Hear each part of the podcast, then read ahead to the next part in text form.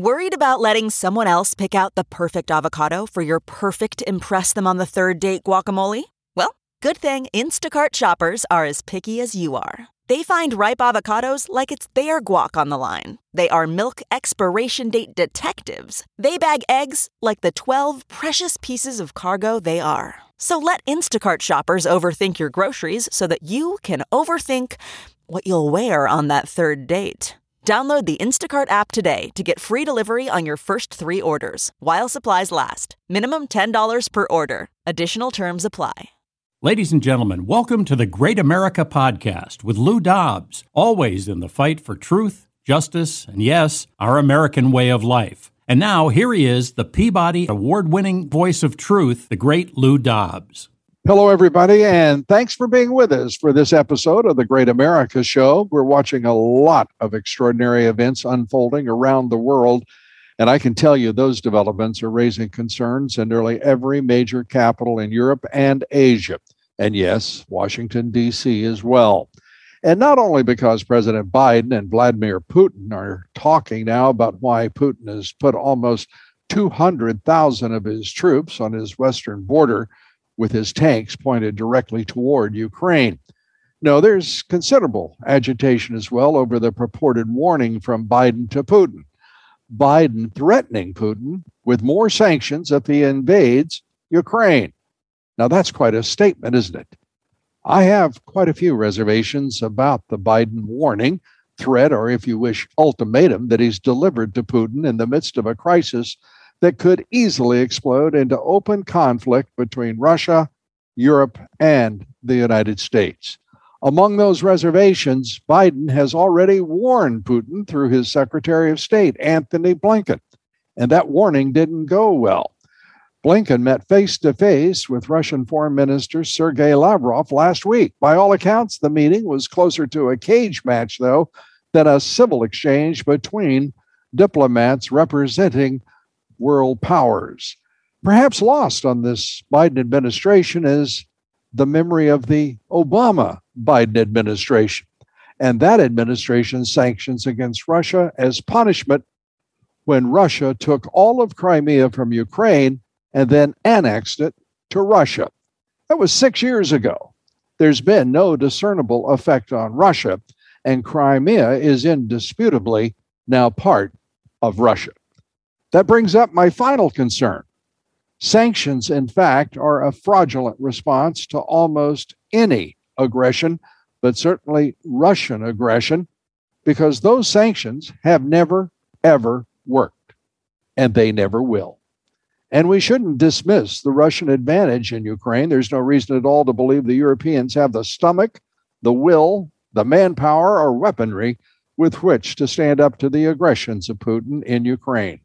And with Biden in the White House and Merkel gone, the West has no obvious leadership, which only adds to the long line of reasons that the United States should not be making warnings or putting forward ultimatums that it can't enforce. At home, we also have reason for hesitation under the Biden administration the Senate may be working its way to a vote on at least $2 trillion of spending in the Biden backed Build Back Better bill. That's six alliterative words in a row. Aren't you proud of me? And that's about the best I can say for the mess of a legislative package that has the modest mission of coming up with $2 trillion with which to overhaul. Are you ready for this list?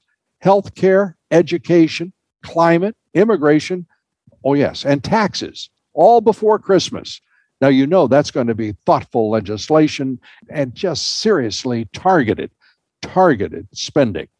Joining us is one of the senators who's been in the Senate for a decade, one of the smartest, most principled, and original thinkers, in my opinion, not only in the Senate, but in all of Washington, a constitutional conservative and a great American. Senator Rand Paul, welcome to the Great America Show. We appreciate you being with us. Glad to be with you, Lou. Uh, let's start first, if we may, with the uh, the bill uh, for that two trillion dollars or so of spending. Uh, where does that stand? I think it's important to know that there'll be no Republican votes for it in the House or in the Senate. Um, we don't have this money. It'll be simply borrowed. We have a lot of pressure right now with inflation out there in the grocery store and at the gas pump, which is all coming from borrowing too much money. So the answer isn't to borrow more money. So no Republicans will support this. It's not even a given yet that all the Democrats support it. And in the Senate, they require every Democrat. You know, uh, Senator Manchin from West Virginia has been saying, well, he's worried about inflation, like a lot of us are, and that he thinks they should hold off till the spring they're going to force a vote, but it'll inter- it'll be interesting to see how Manchin and Sinema vote on this. The bottom line is it's bad for the country. It's more borrowing, and it'll lead to more inflation next year. It's a, it's extraordinary to me that uh, the Biden administration is insisting on two trillion dollars in spending with these huge policy areas that I just recited, uh, which should take careful consideration, thought, even hearings, perhaps, uh, and to to add $2 trillion to the national debt right now at a time when we're trying to reduce inflationary pressure seems to be the inverse of what would be sound uh, fiscal and monetary policy. Yeah, people have to realize that just our ordinary expenditures, Medicare, Social Security, food stamps, military, the ordinary expenditure, expenditures of government lead to about a trillion dollar deficit every year. We spend a trillion more than we bring in, even for the stuff we kind of agree on. But then last year we added a couple extra trillion to that. So we had about a $3 trillion deficit last year. This year we're at about three now before we get to the two more trillion they want to add. But this is incredibly irresponsible. And I think there's a danger not only of getting double digit inflation, but there is some danger that we could cause a panic and people could lose confidence in the dollar. And I'm more concerned about a cataclysmic fleeing of the dollar uh, than just the inflation. But even double digit inflation, though, ends up stealing from the working class and from those on pensions because inflation hurts people with lower incomes or fixed incomes the worst. And, as you know, uh, hyperinflation, uh, which is certainly what double digit inflation would be, uh, is entirely possible because we're seeing prices rising here as the uh, year winds down uh, very quickly. Uh, Social Security was supposed to have a, just about a 6% adjustment in the cost of living. Uh, that could be more than wiped out if the most recent uh, rates of increase in inflation continue. how concerned should everybody be about what is arguably the advent of a period of uh, high, if not hyperinflation. Well, this is the one of the things that even our founding fathers were worried about in the idea as we get closer and closer to a pure democracy unbounded by a constitution. The intention was from our founding fathers that yes, you'd get to vote, you would have representatives, but they could only do certain things because government was only empowered to do certain things. And the powers not given to the federal government were supposed to be left to the states and the people. But we now have largely a democracy unbounded by a constitution. Government can do whatever it wants. And as a consequence, people vote for more stuff for themselves. And so we have a government where one political party says, hey, we're going to give you free stuff. And people are like, well, hey, I like free stuff. I like $1,400 checks or $2,500 checks. Isn't that great to get things for free? But the real rub is it's it's a bait and switch. Really is nothing free in life what they get is they get an, an initial sort of like a junkie you get the high but then the repercussions are down the road. And that's what we're seeing already in the repercussions of you you will pay for all the so-called free stuff through inflation. But i predict it gets worse before it gets better because i don't see fiscal discipline up here certainly not from the democrats but unfortunately even republicans are, are a mixed uh, mixed lot on their concern for deficits. Absolutely. And uh, and the rationalization has been for for many uh, so-called RINOs in the Republican Party. They they could say, well, it was because of the uh, Wuhan virus, uh, the China virus, COVID-19 virus, and it's a, na- a, national emergency, and indeed it was. But that emergency has abated, uh, and we are in a new phase of dealing with that pandemic. In certainly, in my judgment, and uh, I think in the judgment of most virologists who I respect. Uh, and, and, to think that they want to continue uh, to to uh, with their authoritarian imperatives, whether it be mask wearing, whether it be vaccination mandates, or whether kids go to school or don't go to school, and what will be the post-pandemic normal uh, uh routine. All of that has excited, it seems, the left with its I think, authoritarian impulses. What do you think? You know, it's all based on a big lie. The big lie, if you watch CNN, which I don't really recommend, but if you watch CNN for even 30 seconds, they'll tell you not enough people have been vaccinated. But it's an incredibly big and malicious lie. The CDC website, I looked at it just this morning. People over age 75, 97% of people have voluntarily chosen to be vaccinated. Between the age of 64 and 75, 99% of people have chosen hmm. voluntarily to be vaccinated. From age 50 to 64, 87%. So the overwhelming, not, not just majority, the vast majority of all people who are at risk for this have chosen voluntarily to get vaccinated. The only reason the numbers aren't 100% for the public is many people at low risk, like children who either weren't approved for it or their parents deemed them to be at low risk, have made a decision not to get vaccinated. But the thing is, it is based all on a lie. This vaccine and the voluntary acceptance of it has been probably greater than any other voluntary uh, choice of anything in a democracy that I've ever heard of. So it's a decided success. And I think we can get through this. But uh, Fauci spreading of disinformation has forced us now, you know, they're talking about mandating this for children before they leave the hospital. That's their next step. And I think that's a terrible idea. What happened uh, over the course of this pandemic that children were not being affected? That uh, only, uh, and, anyone getting sick, of course, I shouldn't say only, but a very, very small uh, percentage uh, of children uh, ever got sick from it, let alone uh, were hospitalized or died from it. Whatever happened to that, and why is it suddenly urgent that children uh, five years to, to 12 suddenly have to have this vaccine? I think it's uh, very important that people look at the facts and that we hear the truth about this. In Sweden, there are 1.8 million children between the ages of, uh, you know, five and 16, sort of school-age children. Uh, they don't wear masks in schools at all and haven't worn masks. And there have been zero deaths among kids in this age range. Hmm. In addition, people say, well, what about the teachers? Are the kids infecting the teachers? If you look at the incidence of the infection in teachers in Sweden where they don't wear masks, it's about the same as every other profession in Sweden. So there really is a lot of science and evidence. If you look in Florida, half the people obeyed DeSantis's order not to do a mask mandate. The other half of the counties had a mask mandate. When you compare the masked uh, schools to the unmasked schools in Florida over a same period of time, incidence of the disease about the same. So we need to really uh, explore the evidence in an objective way because if we don't, I think we're in danger of really letting these uh, infringements on our liberty uh, never, you know, never leave us. We're going to be stuck with big government telling us to mask up everywhere. You know, uh, my wife and I, uh, we are in the uh, target demographic, and so we did what those people you cited uh, 99% of uh, getting uh, a vaccination. We had both our vaccinations, we had our booster shots, but we didn't do so because we were persuaded uh, by uh, particular health authorities. We were uh, we did it because we studied it and we made a decision based on what we thought were the risk and the probabilities and and the reward. and I think that's what most people did in this country. I've never right. seen a situation where people thought that it was appropriate for the government to mandate without so much as rigorous uh, examination of the evidence and an explanation and an attempt to persuade people of what they thought based on the science, the evidence would be the right choice. Uh, this this is a, a, government that doesn't think it can lead, doesn't think it can persuade, so it is mandating. Uh, uh, do you have the same impression?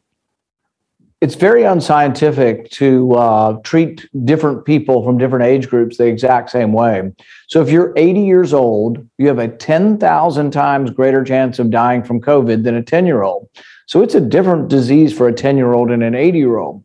There's one important thing that we should be asking before you vaccinate your children.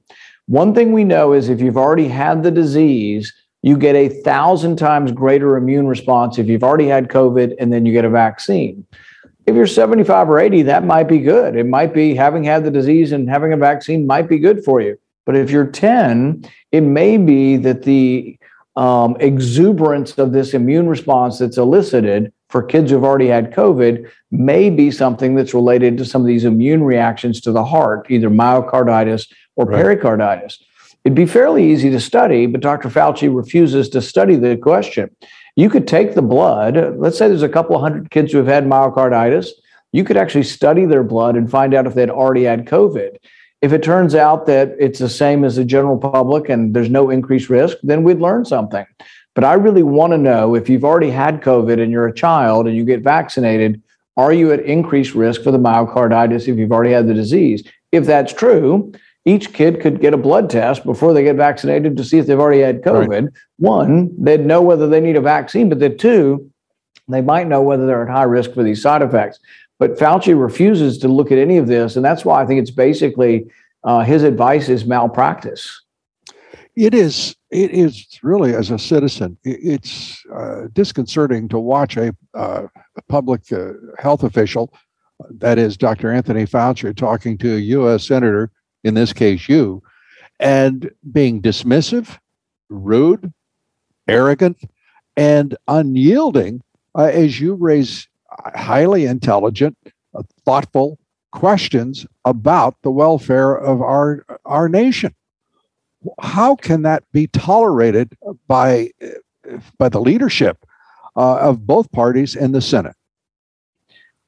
It shouldn't be. He should have been fired long ago for lying to Congress. Uh, he did lie about uh, the fact that he was uh, funding through the NIH the lab in Wuhan, the lab where, in all likelihood, this virus came from, that he was funding it, but he was also funding very dangerous experiments where they create viruses that don't exist in nature and then they test them to see if they're more dangerous. This is a, a foolish, foolish uh, enterprise, and we shouldn't allow it. But we've still had yet to have one investigative committee hearing on this. I've been asking for this for nine months now, and the Democrats refuse to hear this at all. But if we take over in 2022, I'll be in charge of the health committee. And I promise you, oh we will use subpoenas. We will use the full force of the committees to get to the bottom of where this virus came from so we don't let it happen again. Well, I, I can tell you that there are a number of public health doctors in this country who spent considerable time in China. I'm not telling you anything you don't know, but I'm addressing this to the audience. Uh, who absolutely were reserved about what they knew about the Wuhan uh, virology laboratory. Uh, they were reluctant to speak in the first few months. I will tell you, my experience, they were very reluctant to speak openly and honestly about what was happening and the role of the NIH in even the funding of much of the laboratory work that was being done uh, by a country that, by the way, is just bleeding this nation uh, daily of uh, hundreds of billions of dollars. Uh, it, it's just stunning to see what's happening. They're, they chose to be on the side of uh, this relationship between Chinese public health officials and their government uh, and the U.S. public health community. I, I found that stunning and, and, terribly disappointing. And I think that the, the science we hear uh, still persists because of that same miss, uh, to me, uh, somewhat uh, uh, grotesque uh, relationship that grew up where they put their community of doctor brothers and sisters ahead of the nation and the national interest. I would say that it's very important that uh, you have dissent Uh, whether it's science, whether it's a law, or whether it's politics, that we find truth through argumentation. Sometimes people don't want argumentation, but that's how you get to truth. In a court of law, you have adversaries on both sides, they both present facts, and the jury has to figure out the truth. It's the same way the public has to figure out the truth of these things.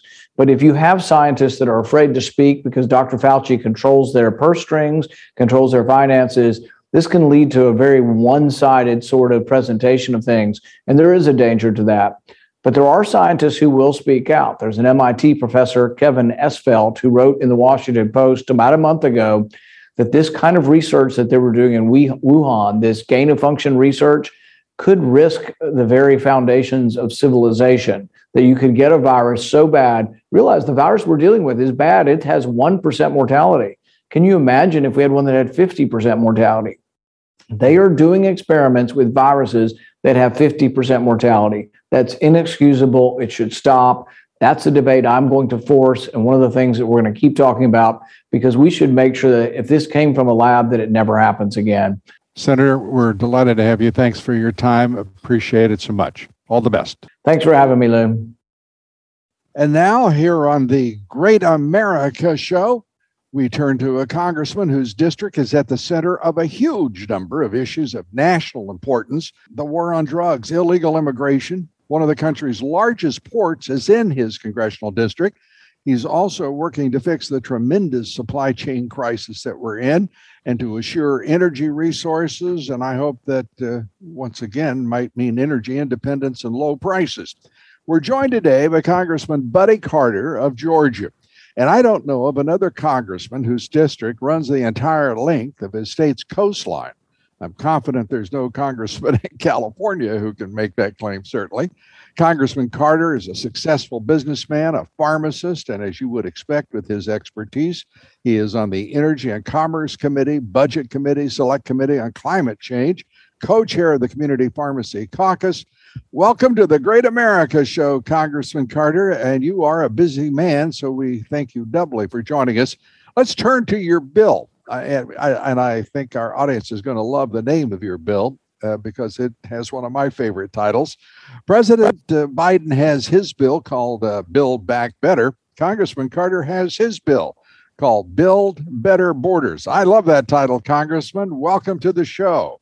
Well, thank you. It's a pleasure to be with you. And, and you're right. This is the true version of the BBB. You know, Joe Biden and the administration have their Build Back Better. Well, this is Build Better Borders, which is what we need. It will solve a number of problems, a, a slew of problems that we have here in this country.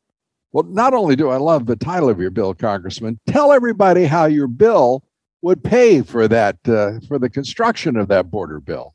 Well, as, as you know, the administration, uh, the Biden administration, has proposed paying illegal immigrants $450,000, those who were separated from their families. It's uh, uh, nothing more in, in my mind than, uh, than, than retribution for what uh, Donald Trump did. They're just trying to make this uh, another political campaign issue. But what, what my bill would do would be to fine every illegal immigrant who came across, who comes across that border $450,000.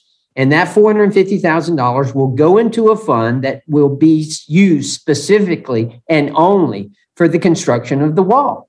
And that's what we need is we need a border wall down at our uh, our southernmost border. There's no question about that. And that's what this bill will do. It will fine them $450,000 and it will go directly into that fund, which will be used only for the construction of the wall.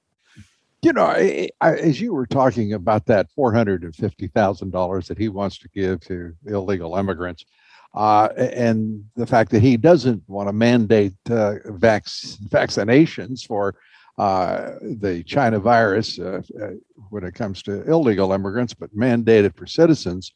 Uh, you know, I'm just thinking the the man's operating like a pirate. You know, he's he's sort of at the helm. I'm not sure he knows what direction the ship is going, but he loves to yell out, you know, orders and and he's absolutely emphatic. And 90% of the time, he doesn't appear to know not only not where we're going, but uh, where we've been or where he is. And it's it's nice to see a congressman like you, Congressman Carter, involved in so many of these important issues. Uh, and I've got to turn to the fact that you represent your uh, state's entire coastline. There are not many folks who can say that, are there?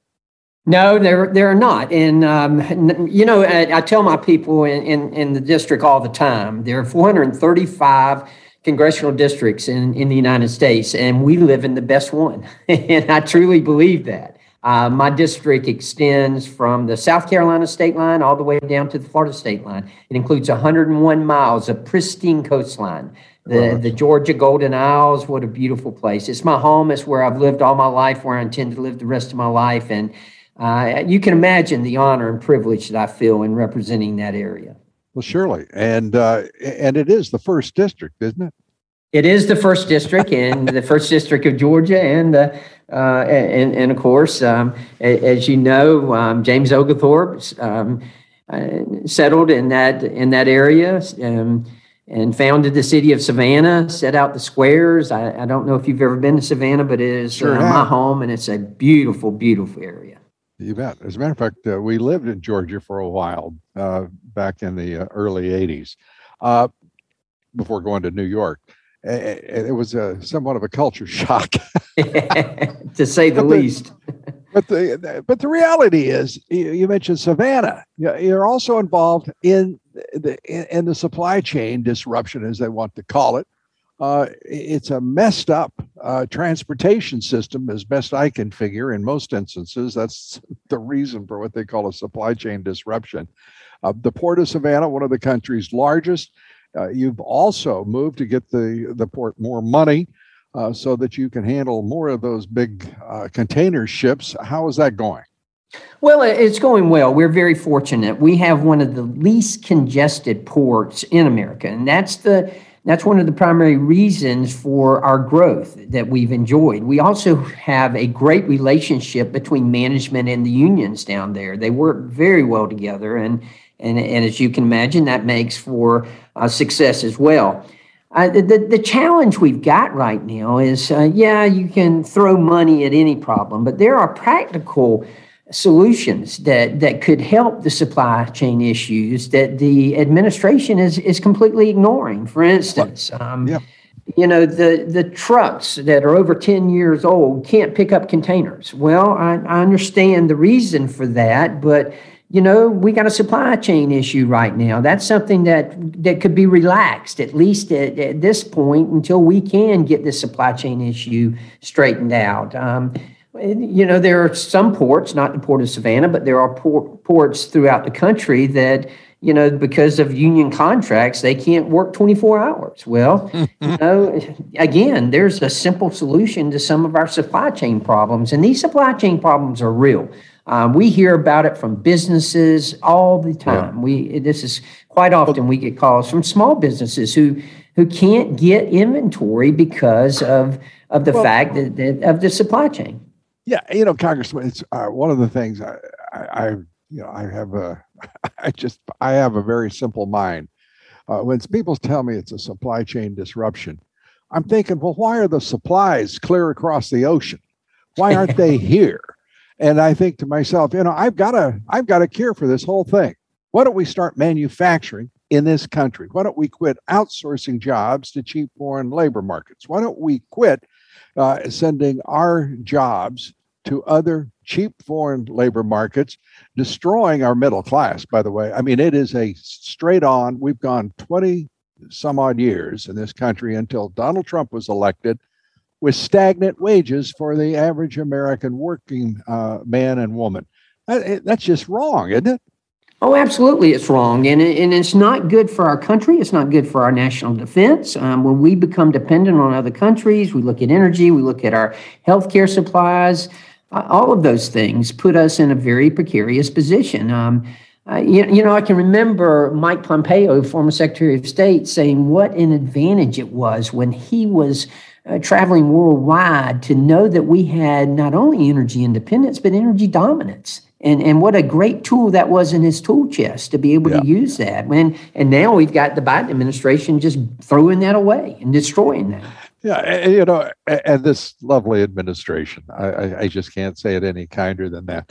This lovely administration, not within just hours, uh, shutting down the Keystone XL pipeline, uh, I think the the number is somewhere around 700,000 uh, barrels of oil a day that weren't uh, moving from the uh, from Canada then to down to the Gulf of Mexico.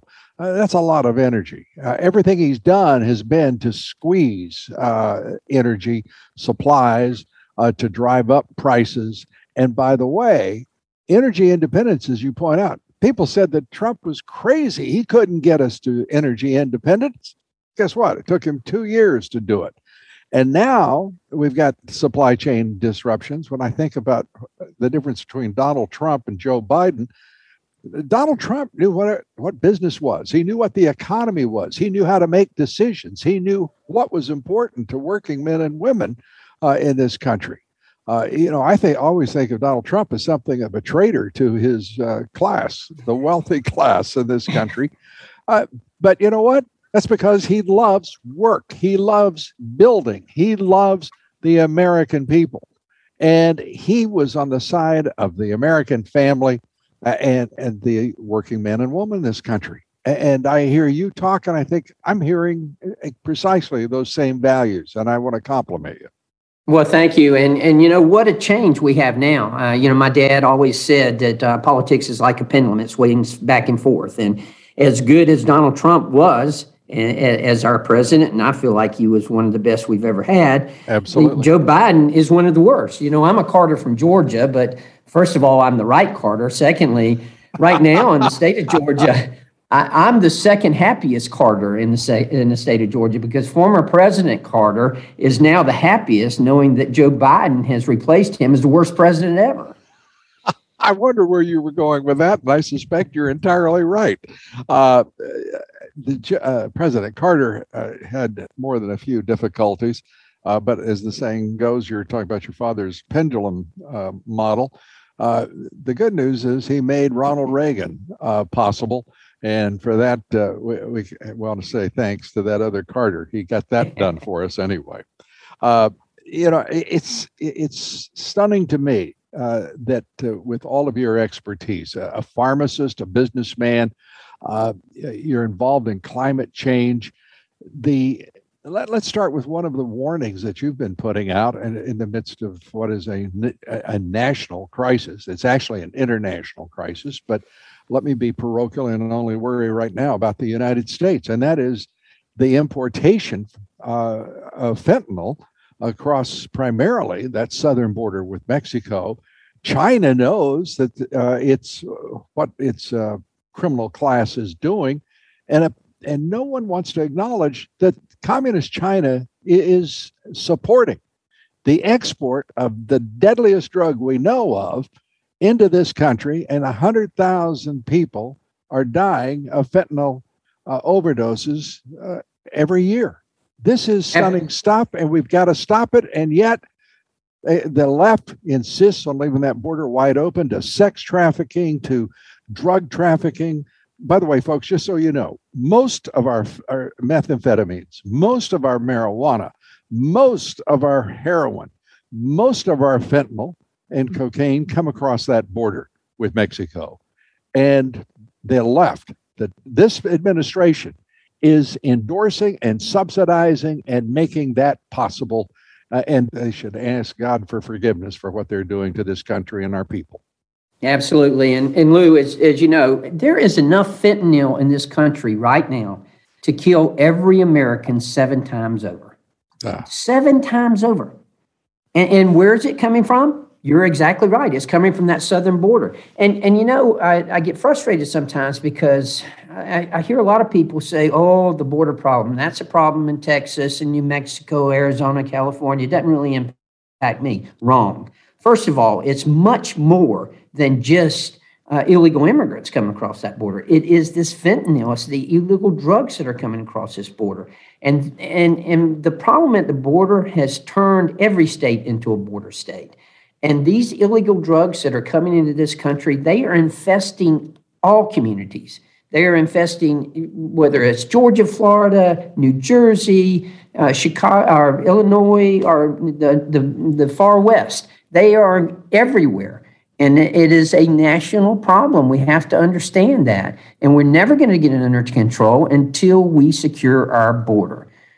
Well, absolutely. And until we get uh, everyone to understand that there is uh, everybody wants to talk about accountability. Well, this this instance, uh, accountability uh, is uh, the reward uh, for the Democratic Party uh, and the the leftists who are dry, leading at least the 14 of the biggest cities in this country that have the highest crime rates. They have record numbers of murders and no one is saying anything about it. It's not an accident that that's happening in big cities run by the Democratic machine who do not prosecute, they do not arrest the, the perpetrators.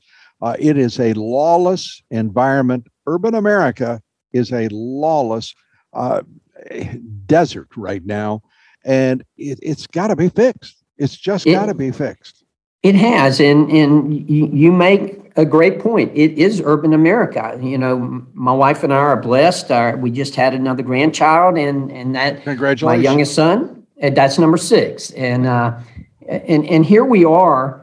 They live in Buckhead in the Atlanta area, one of the most affluent areas in Georgia, and and yet they have a serious crime problem, so serious that they're talking and considering de annexing from the city of Atlanta and, and creating their own city so that they can have their own police force. Well, I've got a vested interest there. I got a grandbaby there. I want to make sure that they're they're in good shape. But because of the, the crime problem, because of the, the rhetoric that we've heard, particularly last summer with defund the police that came out of the Democratic Party and, and, and that they continue to press forward with, that's resulted into the crime problems that, that we have in, in our urban areas right now. And this the illegal drugs that are coming across, the border situation. And what's so frustrating to me about the border situation is First of all, here we have a president of the United States who, as a senator, as a vice president, as a president, has never been to the border, to the southern border. Never. And then we have the czar, the border czar, Kamala Harris, who goes to the border but goes to the wrong place. She went to El Paso, which is uh, some 800 miles from the epicenter of the problem. I've been to I've been to McAllen, Texas twice this year. Right. I've been four times since I've been a member of, of Congress. Now, it, it's uh, people who, who have not been to the border. First of all, uh, it's uh, most of it is high desert. It's a beautiful area. Uh, uh, it's certainly in Arizona, uh, California, New Mexico, the Rio Grande Valley in Texas. And, and the fact of the matter is, it, ranchers who've lived in that along that border for years are they have trafficking of all sorts. I said sex trafficking, human smuggling, drugs. Uh, it's it's awful what is being done to American citizens in those small communities, primarily small communities along that border, uh, and what is being done to this country. We will have two million, Congressman, you know this. We'll have two million illegal immigrants crossing that border uh, this in the first year of this president's uh, uh, first and probably only term. Uh, it, it's stunning that this is happening, and they're being transported into the innermost communities of this country by plane at night, like well, like the contraband that they in fact are.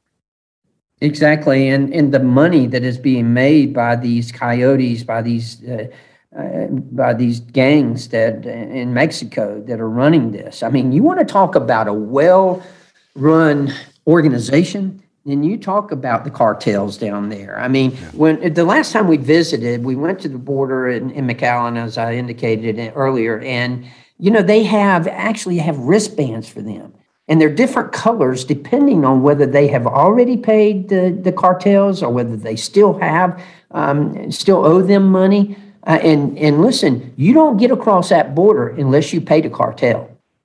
And if, if they catch you without uh, without one of those wristbands, they'll kill you. And well, so it, it's that dangerous down there. And if you tried to get your own wristband, I imagine you'd be in even bigger, oh, sure. bigger trouble. I, I, you know, I'm making a joke out of this, but the cartels run that border. Don't let anybody tell you it's just Mexico, northern Mexico. To make this work, there has to be immense corruption on both sides of that border. And there have to be deals. And President Trump scared everybody. He scared the establishment. And uh, the the establish the establishment chose the Democratic Party to attack uh, Donald Trump, and they persecuted the man. Two failed impeachments on baseless charges. They're persecuting him even now uh, investigation after investigation. They never turned up anything. Think about that, Congressman. Nothing. They turned up nothing, and everybody walks around whistling like, "Well, that five, that five years of hell for the for the president uh, and his family just doesn't matter." It, it matters greatly, doesn't it? Oh, absolutely, it matters greatly, and and and obviously you can understand why the president, why President Trump was so upset. They did attack him and his family. I mean, I can tell you, being in public office myself, um, I'm okay. You, you, attack me, fine, but when you attack my family, uh, now th- that's off limits, and and they attacked his family. And I, I, know he was so upset about it. Listen, I was at the State of the Union address when Nancy Pelosi tore up his speech after he had given it to her. You know, how childish. I mean, just ridiculous. And, and I've, I've witnessed it. I have been here during both of those failed impeachments, and, and, and they, they were just an exercise in futility, and it should have never happened. It was ridiculous. And yet, um, you know, we continue on and, and we've got to continue on. And I, I hope that this and this president still has great influence, great influence. And, and I'm glad of that. Well, we're, we're going into 2022, the midterm election. And right now, the president's made it clear. He made it clear he is going to have considerable say in who gets through those primaries and uh, no more RINOs. Uh, it, this is still, uh, and, people sometimes are surprised when I say this, but this is the truth. The Republican Party is his party, despite the fact that Ronna McDaniel still the chair of the RNC, despite the fact that the, you know there are still RINOs aplenty, at least enough in the House to have gotten uh, uh, the bill back better bill. With apologies to you, yours is the much better title bill.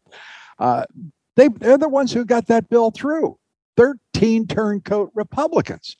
And we've got to make certain that people understand a Republican and isn't just any Republican. These RINOs, Republicans in name only, have got to be stopped. And they've got to be stopped now because they are uh, in league with the Democratic Party, the radical Dems, and the and the leftist Marxist uh, uh, Dems, along with corporate America. There's a whole new alignment here, and thank goodness for Donald Trump's leadership, both in and out of the White House. Your thoughts? Absolutely. And he, he continues to be a force in the state of Georgia. I can assure you of that. We've done polling that's shown where still 74, 75% of Republicans identify Donald Trump as being the leader of the Republican Party. That's well, in and at the same time, uh, the the state of Georgia still has not gotten all of its act together in terms of a, a, an electoral system that will assure every voter uh, of the integrity of their vote. Uh, your thoughts on that? Well, um, you're right. Um, there, there's still a confidence, uh, a lack of confidence there in the voting system. However, I do applaud the Georgia State Legislature for the work that they did and and the Election Integrity Act that they passed last session. I think it will help. It will improve. It'll make cheating harder and voting easier, and we needed that. There are still um, improvements that can be made, but it is much, much better than it was thanks to the work of the Georgia State Legislature and the work that they did with the Election Integrity Act. And that's the problem I had from the get go. The major problem that I had is that the changes that were made were made by the executive branch. Our Constitution is quite clear.